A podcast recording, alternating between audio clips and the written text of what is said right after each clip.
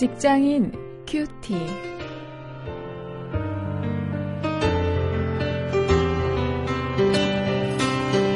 여러분 안녕하십니까? 7월 2일 오늘도 여러분과 말씀 나눌 저는 직장사역연구소의 원용일 목사입니다. 오늘 사도행전 13장 13절부터 52절까지 말씀, 본문이 좀 깁니다만 어, 이 말씀을 가지고 일터 전도에 대해서 어제에 이어 생각해 보겠습니다. 준비된 자는 기회를 놓치지 않는다. 이런 제목입니다.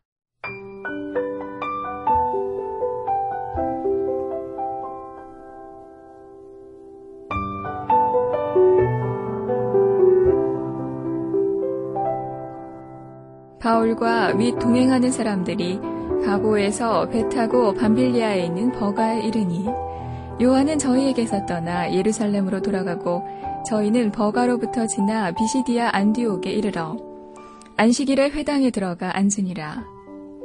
율법과 선지자의 글을 읽은 후에 회당장들이 사람을 보내어 물어 가로되 형제들아 만일 백성을 권할 말이 있거든 말하라 하니 바울이 일어나 손짓하며 말하되 이스라엘 사람들과 및 하나님을 경외하는 사람들아 들으라. 이 이스라엘 백성의 하나님이 우리 조상들을 택하시고 애굽 땅에서 나그네 된 그 백성을 높여 큰 권능으로 인도하여 내사 광야에서 약 40년간 저희 소행을 참으시고 가나안 땅 일곱 족속을 멸하사 그 땅을 기업으로 주시고 약 450년간 그 후에 선지자 사무엘 때까지 사사를 주셨더니 그 후에 저희가 왕을 구하거늘 하나님이 베냐민 지파 사람 기스의 아들 사울을 40년간 주셨다가 패하시고 다윗을 왕으로 세우시고 증거하여 가라사대 내가 이세의 아들 다윗을 만나니 내 마음에 합한 사람이라 내 뜻을 다 이루게 하리라 하시더니 하나님이 약속하신 대로 이 사람의 시에서 이스라엘을 위하여 구주를 세우셨으니 곧 예수라 저희가 나갈 새 사람들이 청하되 다음 안식일에도 이 말씀을 하라 하더라. 회회한 후에 유대인과 유대교에 입교한 경건한 사람들이 많이 바울과 바나바를 쫓으니 두 사도가 더불어 말하고 항상 하나님의 은혜 가운데 있으라 권하니라.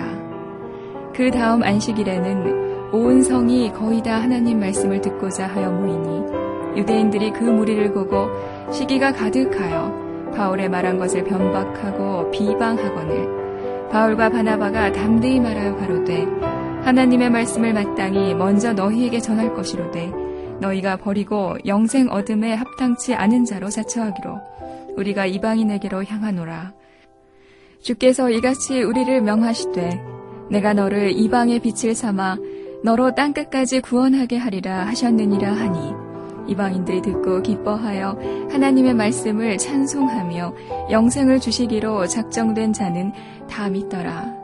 주의 말씀이 그 지방에 두루 퍼지니라. 이에 유대인들이 경건한 귀부인들과 그 성내 유력자들을 선동하여 바울과 바나바를 핍박게 하여 그 지경에서 쫓아내니 두 사람이 저희를 향하여 발에 티끌을 떨어버리고 이고니온으로 가거늘 제자들은 기쁨과 성령이 충만하니라.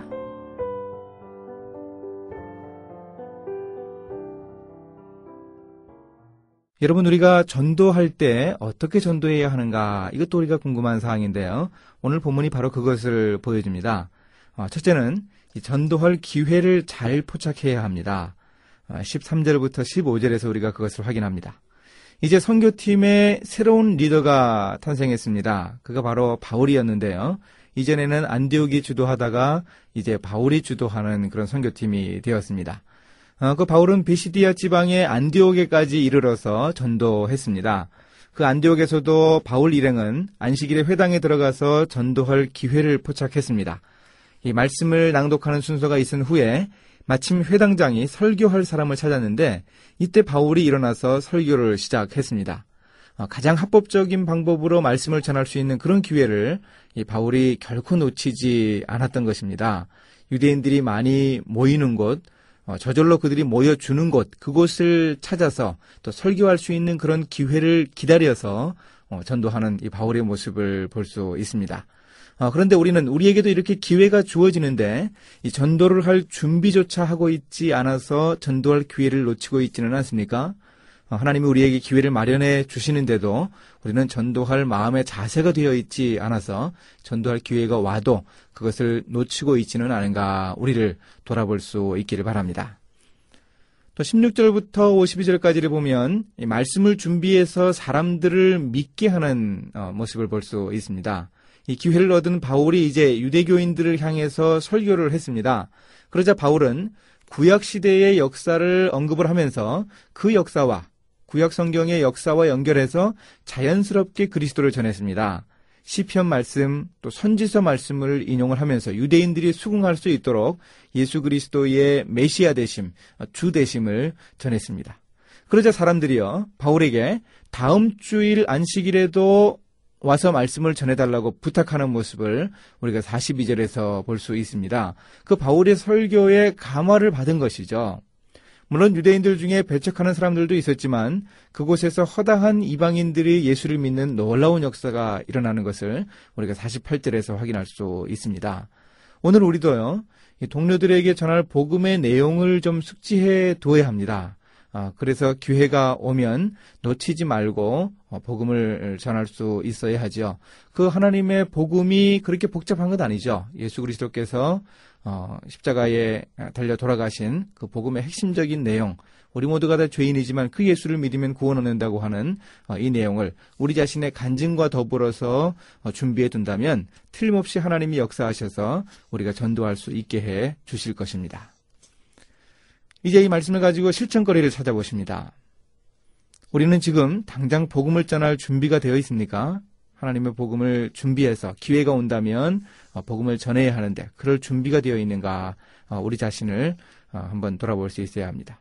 우리 일터에서 자연스럽게 복음을 전할 기회는 언제 오는가? 우리가 지금까지 놓치고 있을 수도 있습니다. 그런 기회가 틀림없이 있는데 어떤 경우인가 한번 생각해보고 그런 기회를 놓치지 않는 우리가 되기를 바랍니다. 이제 기도하시겠습니다.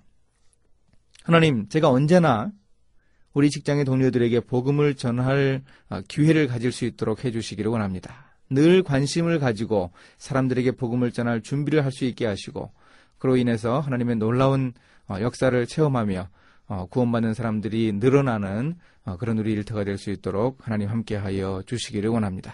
예수님의 이름으로 기도했습니다. 아멘.